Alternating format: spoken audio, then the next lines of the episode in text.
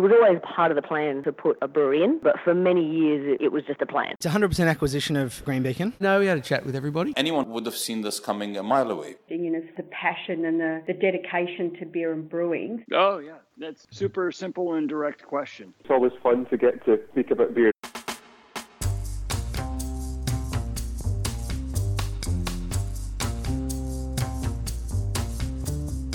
Hi, I'm Brews News editor Matt Kirkegaard, and welcome back to another year of conversations about beer and the brewing industry. I hope you all had a happy and safe festive season. This week we're catching up with Richard Kelsey and Jeff Hewins from online beer retailer Beer Cartel. Late last year, Beer Cartel released its results and advised that it was moving towards an online only business model, closing its Artarmon store.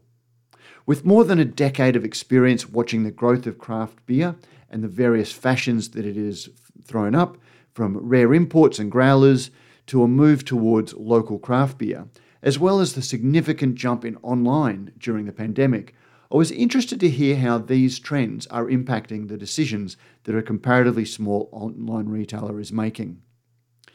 Beer Cartel also raised nearly $1.5 million on a valuation of $20 million 18 months ago. Providing annual financial reports is a requirement for businesses that raise funds in this manner, and it provides a window into the state of the craft beer industry. And so we have a chat about how the business is going and look at the results, as well as their decision to crowdfund and the benefits that it has given them. It's a great chat, and as always, I thank Richard and Jeff for being part of that conversation. I hope you find it as valuable as I did. Richard Kelsey, Jeff Hewins, welcome to Beer is a Conversation. Thanks for having us. We're going to have to start scheduling, um, you know, more end of year conversations because this actually wasn't part of the, the, the, schedule, but all of the results and announcements seem to be coming out that we want to dig a little bit deeper into than we can in print. So thanks for uh, joining at a very busy time of year for you. It's okay. But big news this week um, that, that came out that the bricks and mortars store has, uh, you, have announced that you're going to close that and go exclusively online. Um, talk us uh, through that.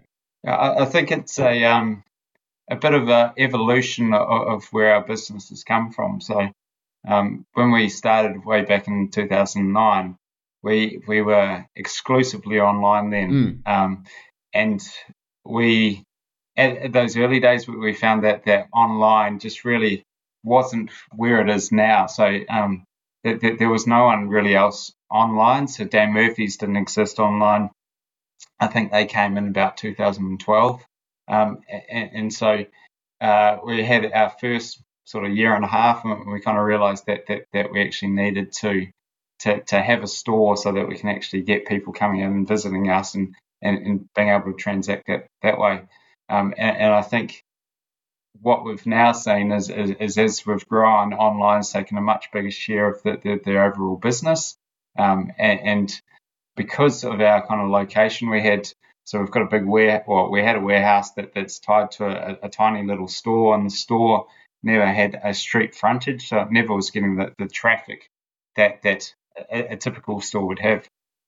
Um, and, and, so I guess with that, online's growing really strongly. Um, and so and we've outgrown our, our, our kind of location, um, and so we had to go in search of a, of a new warehouse.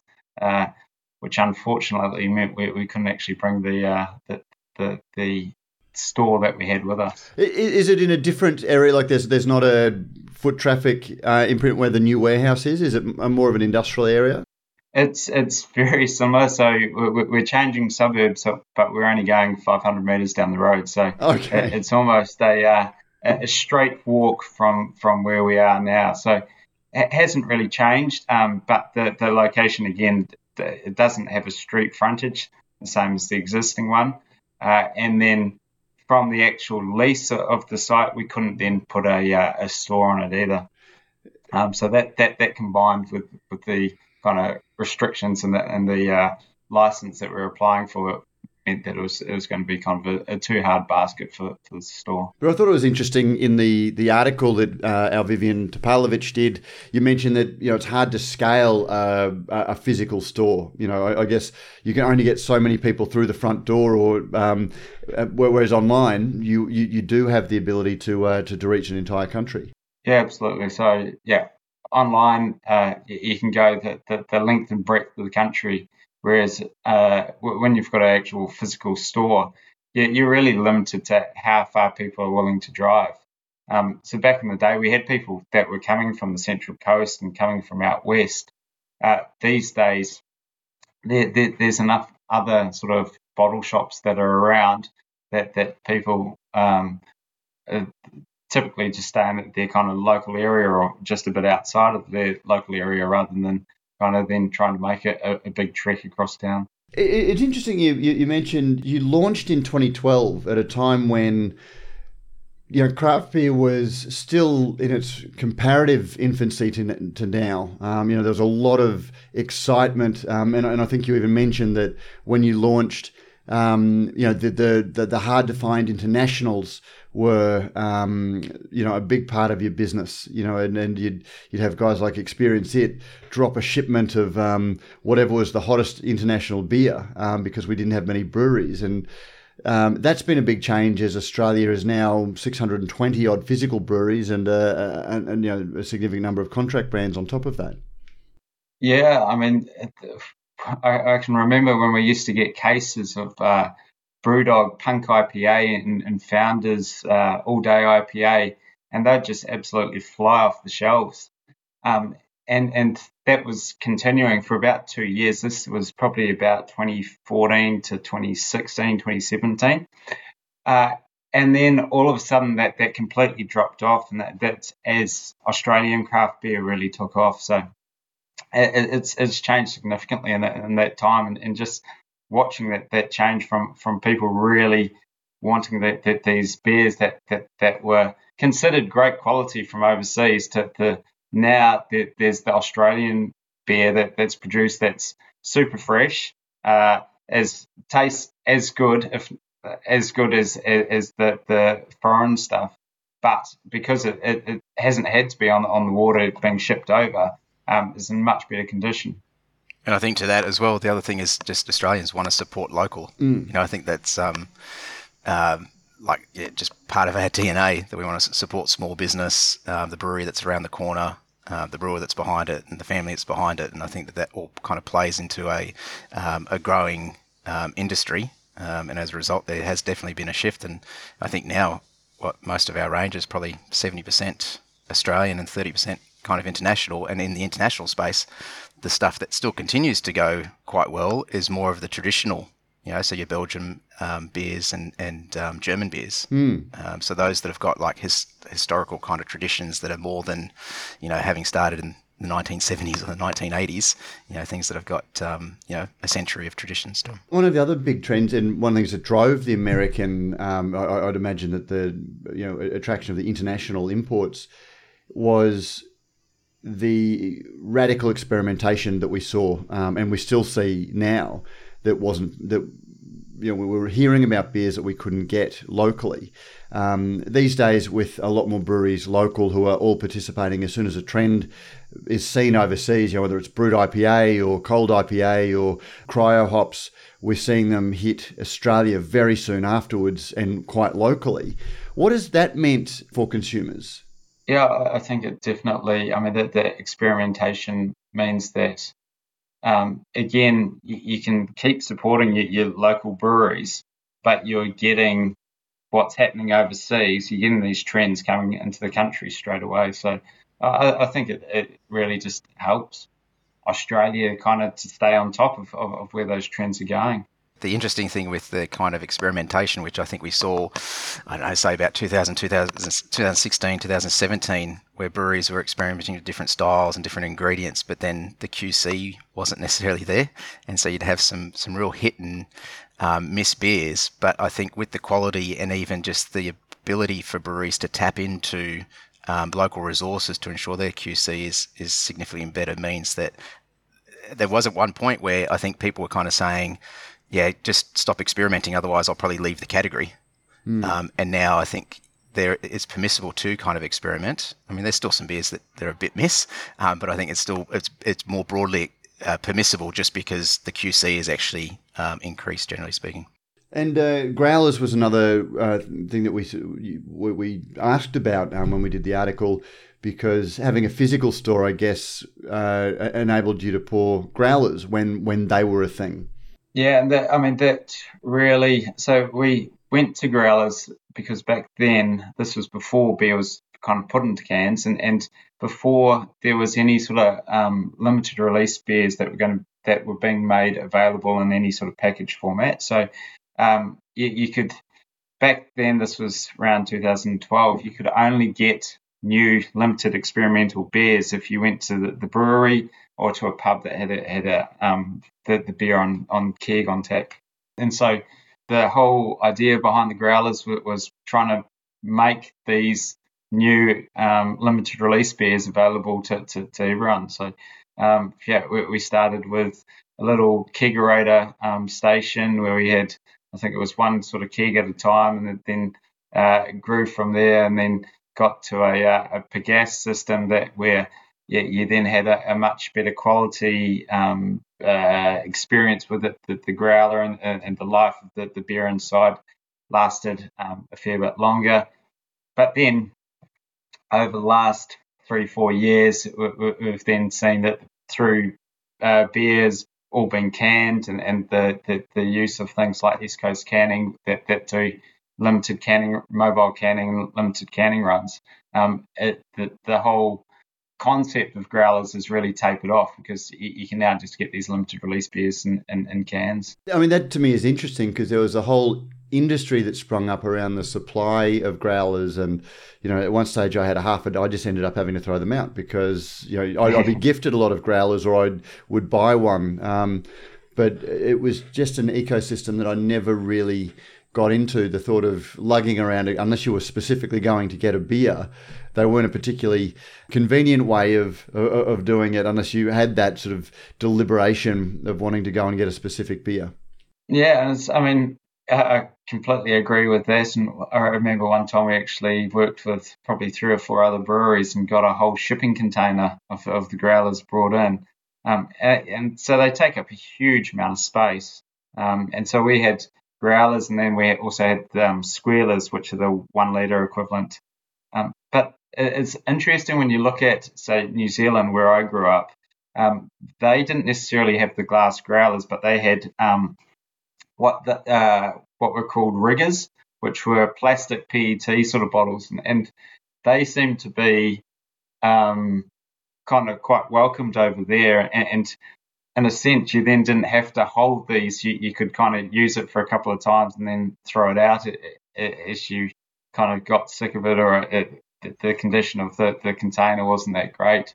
Um, but that was something that, that never seemed to um, appear in Australia. And I think the other thing, Rich, is in New Zealand the the regulations um, are a bit different. I don't think you have to have, you know, here it was exact sizing, and then the ATO brought in different regulations based off when they, from memory, when they dropped the size of, of the kegs and how how, how it applied with excise, um, to the point that at one stage we were then kind of lodging excise stuff ourselves as well.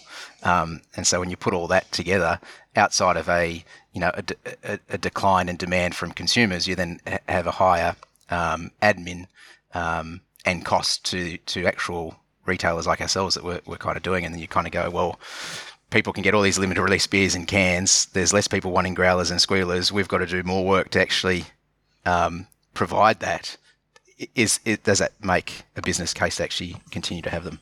Yeah, but, uh, quite apart from beer cartels business, it was one of the things you know, I'd actually tipped, or I, I saw a logic if people liked the idea of a growler and taking home some fresh tap beer that venues stock PET bottles that they can sell, you know, as one-offs, um, because homebrew is often, you know, re-fermented or you know, bottle conditioned in uh, PET, so there's no pressure issue with, with, with the bottles, and it just seemed like a, a fairly inexpensive way to sell, you know, a, a liter, 750 mils of beer um, for that one-off thing in a you know recyclable but disposable um, package. But yeah, it just it was one of my predictions that that never took off, and I'm not uh, quite sure why.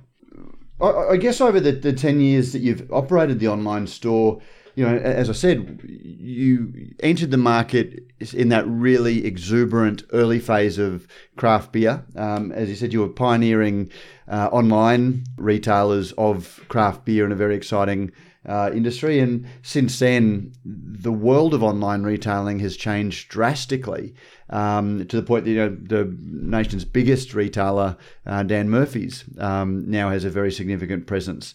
Has that been a challenge for you? From a competition side of things, you're always going to get kind of competitors as the area grows, but at the same time, the, the, the whole space was growing. So um, the, the from a competition side of things, like the our business naturally grew just because the whole space grew, um, and and while you potentially have have competitors like Dan Murphy's that that then are getting kind of a, a bigger share because of the the, the the whole kind of slice of the pie is, is growing, then it, it's it's almost like a win-win for everyone. So yeah, I, I think the online space still has a fair bit of room for growth um, the, the, predictions are with Australia Post is, is that, that they're expecting that um, it will continue to grow pretty significantly over the next five to ten years. And so I, I think that there's going to just be a, a, constant sort of evolution of that online space.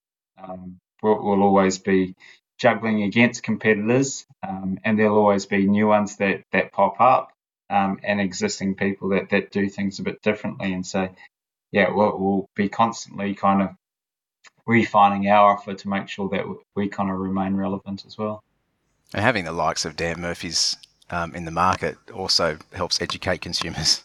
So, you know, in 2009, um, ourselves and a handful of, say, wineries, for example, that was selling um, wine or ourselves beer online, trying to educate, you know, what's delivery like, what's the expectation, mm. how long will it take, you know, so people have, have an experience with, you know, that help to kind of educate the the entire market, you know. And so, for example, during COVID, when there was delays, we weren't the only ones experiencing delays. You know, if, mm. if people were um, experiencing delays with Dan Murphy's, they knew it wasn't just isolated to just us. So, um, like Rich said, there'll, always be competitors. It's just trying to work out, um, yeah, where where do we fit in the ecosystem. That's one edge of the sword is the the, the education that somebody of their scale um, provides, but at the the, the other edge of the sword is, I, guess, that they become the default that people, you know, because of the their huge range and their price and their scale, they have a capacity to almost um, shade out competition. Is that, you know, a, a, challenge, or does that force you to become more specialised um, in what you do and the the products that you supply? Yeah, I, I think if you're trying to compete with them head to head, um, it becomes very difficult. So uh, as an example, we, we, have we probably haven't had like the likes of James Squire, Little Creatures, um, any of those brands probably for about five years. Um, aside from the, the, some limited releases that they've done, but if you're trying to compete against them on a on a like for like basis, it, it, gets very difficult. So I, I think there's definitely a, a, need to find your own niche and, and, and find elements that you can really drive and, and, and that that people are attracted to your business for. I hadn't actually realised that you'd um, you'd not taken some of the the for want of a better term, you know, mainstream crafties or non-independent crafties. Does that then limit the growth that you can have? Because you know, one of my observations, and please correct me if you, you don't agree. Twelve years ago, we all thought that everyone would be drinking craft beer, that there was going to be a shift from mainstream lagers to craft beer because to our palates it was better. Um, and I think you know it, it's been a disappointment that craft beer seems to have reached a stage, uh, particularly you know, pale ales and you know, the, the, more challenging beers, and haven't really grown past that. Um, by limiting the beers that you've that, that you stock and not including some of those more mainstream offerings, does that then limit the growth that you think that you can achieve in in, in, the smaller end of the you know, the, the pointier end of the um, craft beer market? Personally, I, think that there's for us at the moment, and, and kind of thinking about where we are, there's enough growth that we can kind of achieve through other means than having to to stock those um, brands at present. So, um, and it's not saying that that we wouldn't ever, but at the moment, you, you, we've got a thousand different beers. you've got to juggle your, your over, overall sort of stock on hand and, and how much you've paid for stock. And you also need to weigh against what actually moves for you. So I, I think at the moment, um, yeah, it, it, like it doesn't. But uh, one of the things that, that, that we've had over the last ten years, and, and because online's in, in its kind of infancy, is, is you, you, do need to have a constantly sort of changing business model and, and um, be able to change with different trends. And so I, I think that there will be opportunity for those kind of things going forward, but it means a change in our overall business model to actually get there. That it's interesting because it's one of the having my own little business. It's one of the things I hate. You never find a position where you can just cruise. You can never just go right. We've got the model, yeah. got, got yeah. the model nailed. Now we can just sort of keep doing this for for a while. You're you know even without COVID and even without some of the uh, you know extraordinary things that get thrown at us. Um, you know, you just never actually get to reach that stage where you just go right yeah, this is it. We're, we're doing well. We're cruising. Yeah, exactly. And it's, I mean, it's the same if you think about that sort of marketing side of things and, and online um, social media and everything. Um, that is like a, a, very constantly changing space as well. And so to even remain sort of relevant and, and um, uh, seen in that, that presents a lot of challenges as well. Is there anything that you can do around that, or you just have to roll with it when these things happen? I think it's it's very much being aware of, of what the trends are and following the trends and evolving with them and trying to, I mean, yeah, ideally it's trying to carve your own space and your own sort of rhythm and way of doing things, but at the same time you you do need to be pretty mindful of, of what um, what what is happening in the, the overall market and a lot of testing as well. You know, you, would never get it right the first time. So it's um, we've like we always like to iterate and reiterate, and you know, learn from. You know, we'll have a project, and you know, say even our beer advent calendar each year you know, we have a big debrief at the end of it, and we're always going right. Well, so what's what's next year? And just small things like that. It's, it's changed the way our box design. It's changed the the offering to our customer. It's changed the beers that are in there. You know, when we first started, um, they were basically just beers off the shelf. Then we added a few more limited releases to it. Now, um, Beer Cartel's Advent calendar is is all limited um, beers. So, yeah, if we, if we um, sit on our hands and don't do anything, um, like you said, Matt, you, you, you're just like there's never a, a, point in time where you can kind of coast or if you if you do it's probably for a month and you go right we've got that nailed and then you go what's next? Um, and for us we're, we're always wanting to innovate um, whether that be with marketing products the service that we provide our customers um, the experience um, yeah that, that's that's at the forefront of, of our business.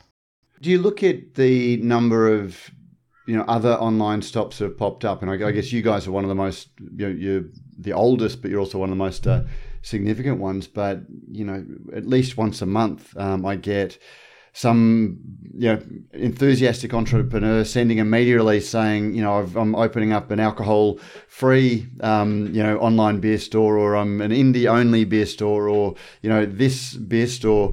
Um, to, to the point that you know when you guys opened we covered you as news because it was actually genuine news an online beer store whereas the ones that we get now we have to politely say I know that this is news to you but you, you, know, this happens so often that it's actually just an ad. You know, you want us to run a free ad saying that, that, that you're open, which we don't do because I don't think our audience sees it as news, and so we don't deliver it as news. But it must be hard when you constantly, you know, I, I guess every new one might take away a, a little bit of um, a, a, attraction whenever they launch, launch with a bit of a bang, a bit of a social media hype. People go and try them um, hopefully come back. Is, is, is that a bit of a challenge?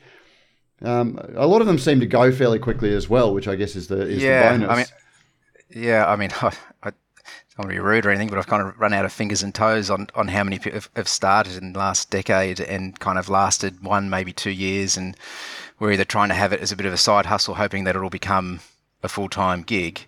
Um, I guess our benefit of having started in 2009 is that um, we've been able to establish ourselves, and, and, it is about you know um, changing things as we see the need to change and innovate. Um, but it definitely would be a lot harder to, to start right now. Just the same as say with with a, a brewery, if you were start to start as a contract brewer now, it'd be significantly harder to start as a contract brewer than it was in 2009 when there was breweries that were starting out as a contract brewer and then becoming, you know, then getting their own home for where they were actually going to um, have their brewery. And I think similarly in, in the online e-commerce space, it's easy to set up, but then it's harder to become established. Well, that, that, that's what I was going to interject there and sort of say it's not hard to start a, a contract brewery it's hard to yeah. maintain one because starting oh, exactly. is there's so much excess capacity that breweries are advertising, um, and ultimately they don't care um, whether you start up and fail if you're sort of paying them for for, for, for the beer. Um, yeah. But it's it's that's the problem. Every new startup that fails after six months, you know, if even if they get you know hundred thousand dollars worth of sales, that's hundred thousand dollars of sales that's coming from somebody else, um, and if enough of them, that adds up to a you know, cream that's come from you know breweries that might have otherwise been doing better, um, but for that. Yeah, yeah. I mean, I, I think generally, if you look at the, the online space, um, the the only real brand that that has kind of stayed around um, being online only um, has been um, Boozebud that, mm. that evolved from Beerbud. Yep. Um, and, and, I think they they in a way did that by extending their, their kind of range and, and I think that there was also sort of deep pockets there. Um, but for most people, if you're trying to start up something on the side, um, it's going to be very, very difficult. I'd say if you are, it, you're better off actually starting from a, a bricks and mortar kind of side of things rather than trying to be compete online because you've got a lot of people that you're going up against. But that's one of the reasons I love these chats. I encourage. I don't know if you caught the one uh, that I had with Batch this week. Um, you know, another great brewery. I love the brand, um, but you know they, have hit the headwinds at a lot of breweries at that size. They started wanting to be, you know, an inner west pillar of the community style brewery, um, and you know the, the name and the the marketing were all built around that, but then suddenly they've been surrounded by other uh, very similar breweries, and uh, I, I, I, like these chats because I think it's in everyone's interest on one level to talk about how awesome the industry is, and uh, you know whether it's an equity crowdfunding pitch deck or a um, you know uh, an article about the, the brewery, and everyone sort of says you know it's awesome, and to people that aren't in the industry, I think it makes the industry look not just you know obviously wonderful to, to, to be a part of. I mean, we're working with beer, but then that everyone is uh, swimming, um, you know, and, and, and it's, it's very easy. And to, to my mind, that is one of the reasons that people are still jumping in um, to, to the industry and providing those competitive blips, um, you know, if, if they don't last, because uh, we see so many breweries coming. I think there's that, but um, there's also just the aspect that it's just a, a great industry, like it's a craft beer. Mm. I mean, being involved in that day in day out, enjoying different kind of beers and getting to understand those, talking with like great suppliers, I, I think they're all kind of reasons that that that means that the, the craft beer industry is attractive for, for, for people wanting to start something up. And uh, I, I don't think you can really go into to the craft beer industry trying to make a, a, ridiculous income. Uh, there's much better industries for that. Yeah. Um, yep. But if you are really passionate about it, um, it is an industry full of, of great people, and, and that that and, and, the actual product itself is, is, I think, two kind of key drivers to, to getting started on it. But that's the thing when you add, you know, the, the, the mindset that it's a it's still a growing industry, um, you know, with a rosy future, and it's you know uh, there is money to be made or easy money to be made. And I still think that there is a bit of a gold rush mentality that's leading some people in. And you know, I, I look at some of the breweries that have opened in six or nine months after, you just see how dead the eyes are.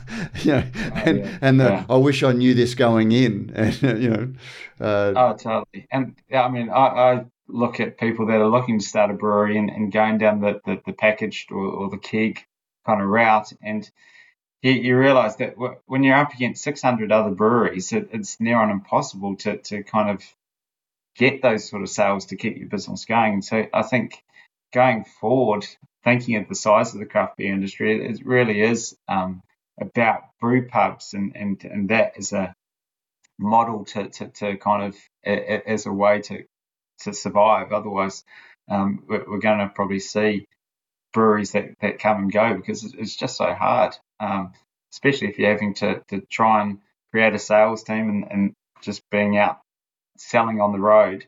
Um, that, that all you can do to, to try and stay relevant is offer cheaper discounts, and, and that, that's at the end of the day is going to kill your profitability anyway.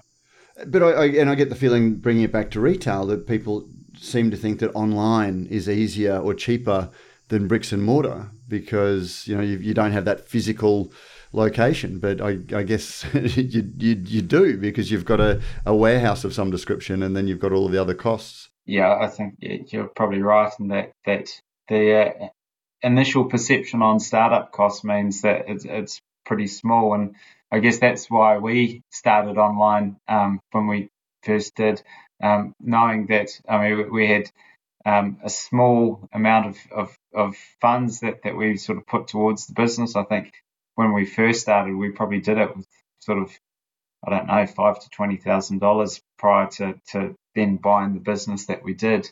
But yeah, you can you can start with a much um, smaller cash base, um, but there's the, the actual money coming in is is a lot harder.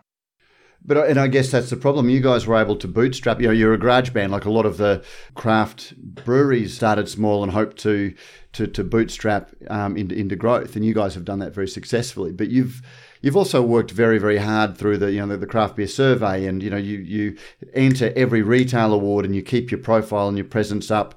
You know, and a lot of those awards. Um, despite being accolades for you, were also part of your marketing, I, would imagine, um, to sort of show yourselves as a business. Mm.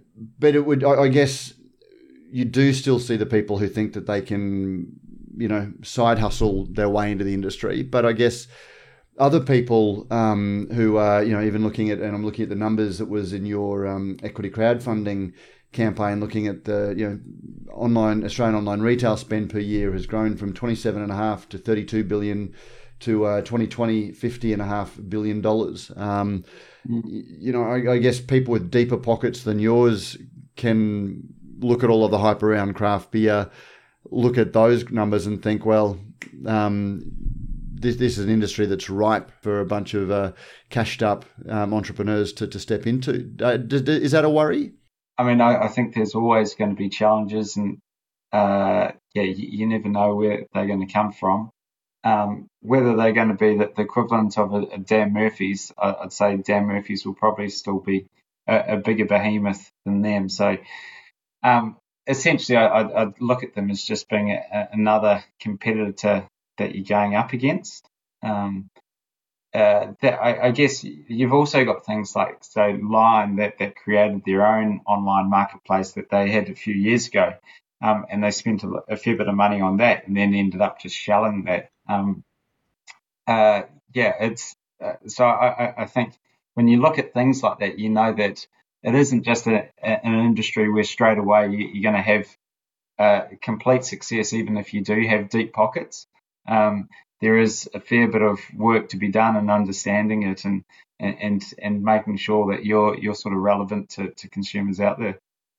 Yeah, and ultimately, even with deep pockets, you know that usually means they've got um, bigger and bigger investors or private equity, or might be expecting certain returns, and you know they're looking at, at their their runway in terms of when when that's expected, and um, so I think yeah, even if people are kind of bigger than sometimes it comes with bigger questions and, and, and bigger answers, if that makes sense. But uh, yeah, again, uh, I'm, I'm wondering whether the, the, retail space is the same as the craft beer space. You know, we have seen.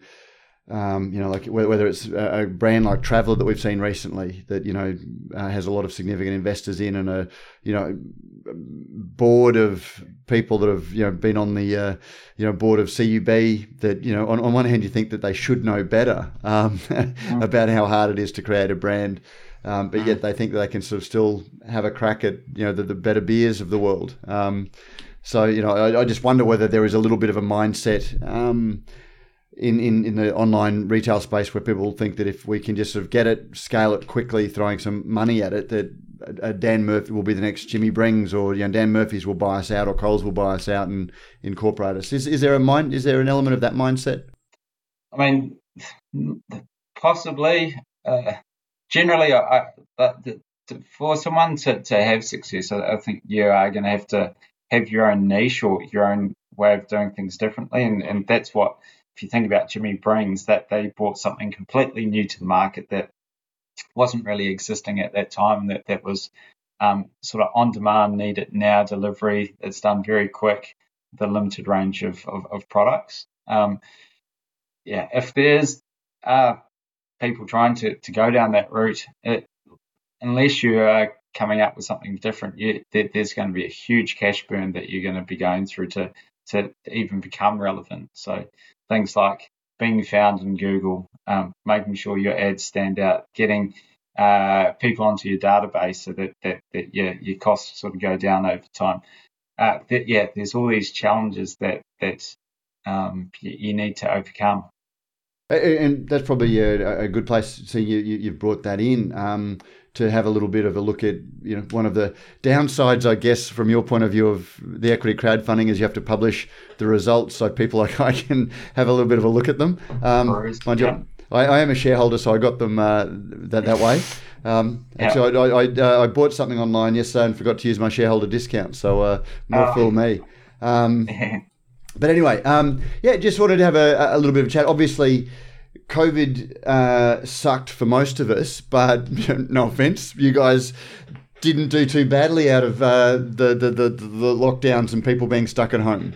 Yeah, I mean, it definitely benefited our business. People being at home and, and not being able to get out uh, meant that, that that and this was across all industries. On online grew hugely over the last um, since basically 2020. So it's been yeah very very useful for that. Um, and and it's really helped take our business to another level just as, as far as the level of growth that we've seen. And, and speaking of which you had some impressive growth from the 2021 22 financial year up from just a touch over $5 million revenue to you know almost $6.5 million revenue which is a, a great outcome but talk me through that the cost of sales went up by almost exactly the same. So cost of sales is the cost of goods sold, is it? Yeah, cost of goods sold. Yeah. Yep. So yeah. whilst you had a good um, jump in revenue, the, it didn't actually add to the, the, the, the profit. What was the increase in the cost of the sales? Uh, I'd say that generally, so you you have your, your, your sort of markup, and your markup kind of stays the same across across your business. So um, yeah, as you grow the business, your cost of sales generally should stay the same as a proportion, so that, that they shouldn't really, um, unless you've got significant um, efficiencies, then, then that cost of sales generally is going to, as a proportion, going to be remain relative. Okay, so like even with a big jump in in revenue, you're not going to get a. It, it doesn't add a lot to the to the bottom line um, because I think there was, you know, so yeah, I mean, just very rough numbers: 1.5 million increase in revenue, and a mm. 1.2 million increase in cost of sales. So a three hundred thousand dollar, you know, as profit from from that. Um, uh, is that so? That that's just the, the, the fixed cost of selling in retail. Yeah, and, and it's it's kind of the, the same way that a brewery, as a brewery gets bigger, that their their cost of sales as a proportion, which should stay pretty much the same, unless they've got some significant gains on um, how they buy their their hops or their malts or something like that. Um, it, it shouldn't really change and uh, the, the other big um, jump in talking about the making sure that you're competing online was the advertising and marketing expenses, which I'd imagine would be the the, the, Facebook ads and the um, things that we see um, in, in our in our feeds. That almost doubled in, in, in the financial year. Yeah, so I mean, it, and again, I think it, it's quite similar to, to most businesses operating online. The, the last year in particular there, has been a lot more competition as, as people have seen uh, online as potentially considered a bit of a gold rush. Um, perfect time to get in.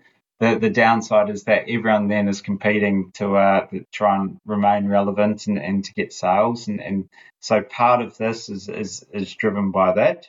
Um, the other part is, is just general investment in, into our marketing. So we worked with a marketing consulting company over the last year. And so part of that is through that as well. So some of that was one-off expense. It's not ongoing yeah, expenses. Exactly. Okay. Yeah. So it could it also includes things like enhancements to the website for user experience and, and ensuring that you know for every hundred people that start a basket, you get more people that finish that basket with a with an order. And so you know that project, I don't know, say it costs 10, 15, 20 grand, you amortize that in theory across a number of years because you get that gain. But yes, it has one upfront cost yep. um, that needs to be outlaid um, that then fits into the, the kind of marketing bucket. Yeah, and, and again, like the, the, this is stuff that I, I guess on one hand these are provided to you know the the owners of the business, the shareholders of the business, but uh, it, it's it's not a full annual report, so some of these things aren't explained in the. Um, uh, so it takes a little bit of divining. I wasn't sure whether, though, and they were certainly things that you talked about uh, during the equity crowdfunding campaign. That I think you had a two percent conversion rate. Um, so for every 100 people that came into the store, two were leaving having bought something. And that was one of the big focuses um, that, that you wanted to put in. Yeah, absolutely. I mean, for, for e-commerce, conversion rate is is the the be all and end all really. So if you can increase that from two percent to three percent, you've got an extra one person that, that puts an order through for every hundred that, that go to your site. Is that where a, you know that, that jump in revenue has come from? Yeah, it's what 16, 17 months since the equity crowdfunding. Have you seen an increase in that conversion rate? I mean, one thing to say about conversion rate is, is during COVID lockdowns, you, you naturally have a, a much higher spike anyway. So mm. it, it's harder to, I mean, if we look at conversion rate now versus pre COVID, then our conversion rate would be much higher. If we look at it now versus during COVID, then then uh, I think during COVID it would be higher. So it's um it, it's hard to compare, but um yeah, I mean we, we've definitely been working a lot on on um, little elements of the site to, to, to make them um, make, make the essentially make the shopping experience as, as easy and as seamless as possible. It certainly was for me yesterday. So, uh, yeah, mind you, I, I, knew what I was looking for. So uh, uh, that, that was good. So, just going back to the equity crowdfunding prospectus, was that 2% the higher rate because of COVID, or was that your baseline rate um, taking out the COVID two percent was just a an example um, okay. within that. So just saying, if we could go, if you can go from two percent, three percent, you've got an extra person that goes through your site. Yep. Um, and that, that, that brings in additional revenue. Given you've invested in the software, and that was one of the promises or the targets that the crowdfunding money, have you seen post COVID uh, a slightly higher conversion rate? Yeah, if we, if we look at it compared to to, to pre COVID, um, it's definitely increased. That's for sure.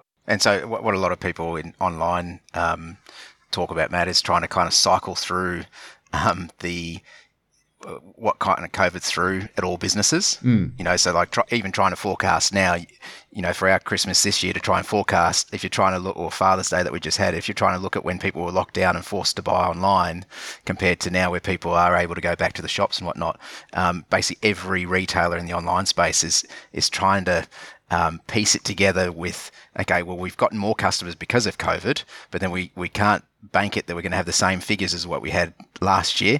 But we can't just look at 2020. We've got to look at a bit of 2019 and try and piece it all together. And, and so everyone's talking about really trying to, um, yeah, cycle through the, the last 12 months. And so we're just getting kind of to, to that um, to that tail end where the, you can go, right, well, now we've got a bit more of a benchmark where we can start, like most retailers do, looking at, right, well, how do we go last Christmas? How do we go last Father's Day, etc. Yep. In our key periods, and then really being able to more easily kind of forecast. But yeah, definitely, if you take out that cycling perspective and compare um, conversion rates now compared to 2019, then yeah, they're up. I, I think um, the results that came out, the shareholder update, and congratulations on the way. You know, a lot of the um, businesses that have taken equity crowdfunding dollars don't um, update their sort of shareholders very regularly. So, congratulations on the way that you do that. Um, but it looks like uh, for, for the financial year that you haven't reported on, it, it's a bit of a tougher market. You are going back to pre-COVID volume, so you know there's some negatives there where you're up from 2019 by you know fairly impressive amounts um, in in the COVID periods, but you're down over the similar period in the previous financial year. Yeah, so I mean it, it's yeah it's quite significantly up to, to pre-COVID. Um, but yeah, compared to, to lockdown when people couldn't get to stores, um, the, the last few months have been, I, I guess, down on, on, on 2021. Um, and, and that's, uh, as you'd see for, for, basically for all online retailers, is, is that there's been that dip. Um, so it's, it's, definitely not um, just exclusive to us. It, it, it's pretty common. Well, it is exceptionally common across the whole industry. I think that the only ones that would kind of uh, buck that trend would be something that that's basically last year was possibly their, their first ever year and that, that they had very minimal numbers to start with and so they're, they're going into a, a, stronger year this year after growing um, but I don't think they would be in the craft beer segment. It would be in something like uh, teeth cleaning or beauty but, or something. We saw something very similar with Dan Murphy's. Like Endeavour, when they reported their um, retail had gone down, but their hotel expenditure made up for it. And I guess that's the, the, the, the challenge with an online business or a retail business. Exactly, yeah. One of the other things that I, I noticed um, was the crowdfunding expenses that, you know, in 21, 22, it was you know over 10% of the amount that you raised went in expenses for the raise. Um, do, you, do, do you think it, it, you know, obviously you, you had a um, you know a, good cash injection um, that you've been able to invest on the, the things you've been able to do but you know is, is like a 10% cost of generating that money a good um, you know rate of return I think if you're looking at it um, compared to other ways of raising funds, that the, the one thing with crowdfunding is is that because it's not purely on um, the return of the business, but also on the, some of those shareholder benefits as well, then people are prepared to invest at a, a higher multiple than, than they would in a traditional investment um, uh, kind of raise. And, and so um, while it, it yeah it was I think about under ten percent, um, I, I, think was still an effective way of, of, of raising it. Um, yeah, we, we, definitely wouldn't have been able to raise the same amount of, of funds at the same sort of multiple if we'd just gone exclusively to, to, to kind of one business and said that we're after um, this amount of money. So, uh, uh, yeah, I, I, think there's still definitely benefits to it. Um, and I think that's part and parcel of, of why you've seen a number of breweries getting into to crowdfunding this year. Some of those costs are kind of fixed in the sense that we can't use Birchal for free. Yeah, as oh, no, much as it'd be great. So it, it's uh, it's one of those things. It's um, it, it's just a cost of, of that method of raising. There is so um, Birchal itself, so that, that they're quite open that, that, that they charge a six percent um, uh, fee on on their, their funds raised. Then you've got things like your, your sort of advertising costs and, and promoting the raise. Um, as part of it, we also uh, developed a, a, a um, constitution that we have now. So there, there, there's benefits in that. Um, that there's going to be elements that, that, that we can have for the business going forward as well. Yeah. So I know, so just to your point that you know, Birchal doesn't come free. I mean, I'd, my my views on not on the raising side of it, but the um the the, the way that it's raised. You know, Birchal seems to be making out like bandits um, from from the industry, and I'm not sure that that's a good thing. But that's uh, my that, that's just my question to ask. Having a look at 2022, big raise in revenue. Your profit was down, um, but I, I guess some of that was a uh, because you're investing some of that equity, there was expenditure that was from the equity crowdfunding raise. Yeah, absolutely. And so that was investment in, in, in the future of the business that you, you hope will uh, pay a return in the 23 results, I'm guessing. Probably beyond that. So, I mean, the, the we raised, I think it was around about 1.4 million. So uh, we had a really, really good raise and welcomed in, um, I think it was 1,100 um, shareholders into the business. And those funds were always for probably a, a sort of two to three year um, investment in the business, and so um, yeah, I, would still expect that, that, there's going to be a level of, of, of usage of those funds over the next couple of years as well. Actually, one of the interesting things out of the conversation with the guys at Batch, who also did a, an equity crowd fund, was they. I, I, I was left with the impression they were a little bit disappointed at the level of engagement that their shareholders had in the business. Um, that they weren't, you know, they were hoping that they would have this army of owners that was going to go out and proselytize for them and, and buy from the business. And it, it sounded like that hadn't quite eventuated. And, and yet that's one of the, the benefits that is very strongly sold by Birchal um, as, as part of the model. Have you got any data around whether your 1100 shareholders have become, you know, huge advocates um, like me? Do they not use their discount? I think it's a bit of a, a, a mixed bag. So, um, yeah, people are definitely uh, transacting through the business with us um, and making use of their shareholder benefits. And, and we do get messages from different people that they are um, talking to other people and, and, and, and sharing the, the love about the business. So, um, we really appreciate that. And um, yeah, I think you, you get kind of two two groups of people. So those that are super advocates, and then those that are happy to kind of sit on the sidelines and, and just um, uh, know that they've got this this little investment here, um, and, and, just see how that, that kind of goes. Um, the the one thing that we've found is is that there have been some great people that actually uh, invested in the business that we can kind of reach out to and just ask questions and, and tap into their knowledge and their expertise.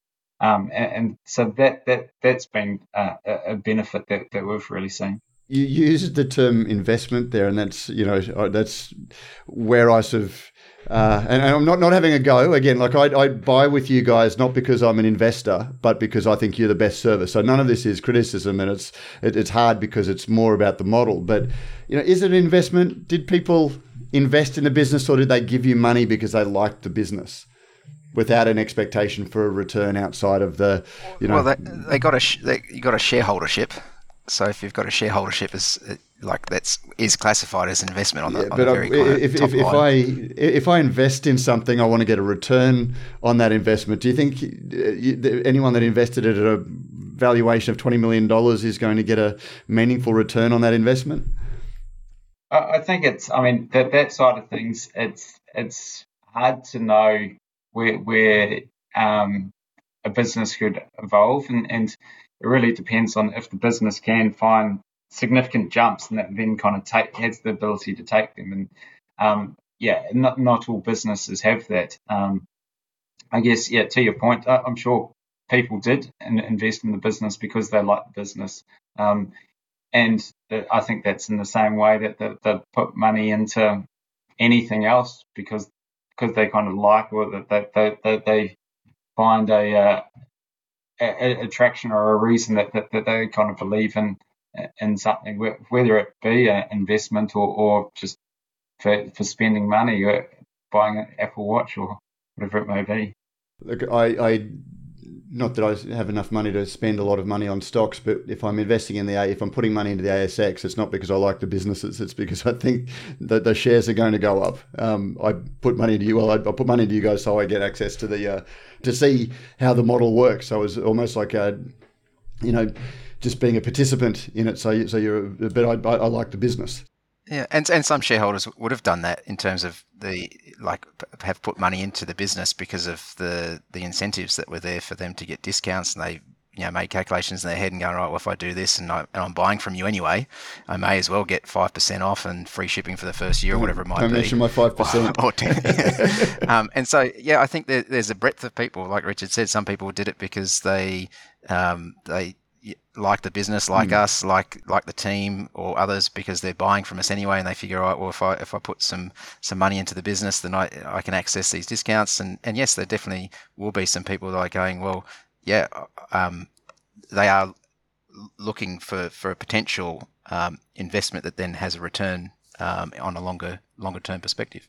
But I guess that's my question. You know, again, just sort of looking at you know when you see a um, almost thirty percent growth or a 25% growth from 21 to 22 and yet the profit um, you know the, the margin of the, the, the profit to, to create a $20 million business, you're going to have to, you know, really see a huge increase in that revenue number to make a, uh, a profitability number that would warrant an, you know, would, you know, an honest valuation um, of, of, that. Um, I'd imagine. Do you think that's possible, or is it just a nice little business in the meantime that people can get their, you know, deal with a, good business with great beer and getting a nice little dividend in the form of um, their, their discounts, so long as they're spending more money? I, I, think one thing is that if you look at our kind of past, is is we've we prior to COVID we were kind of growing at twenty five percent year on year, um, and if we continue to grow at twenty five percent year on year, it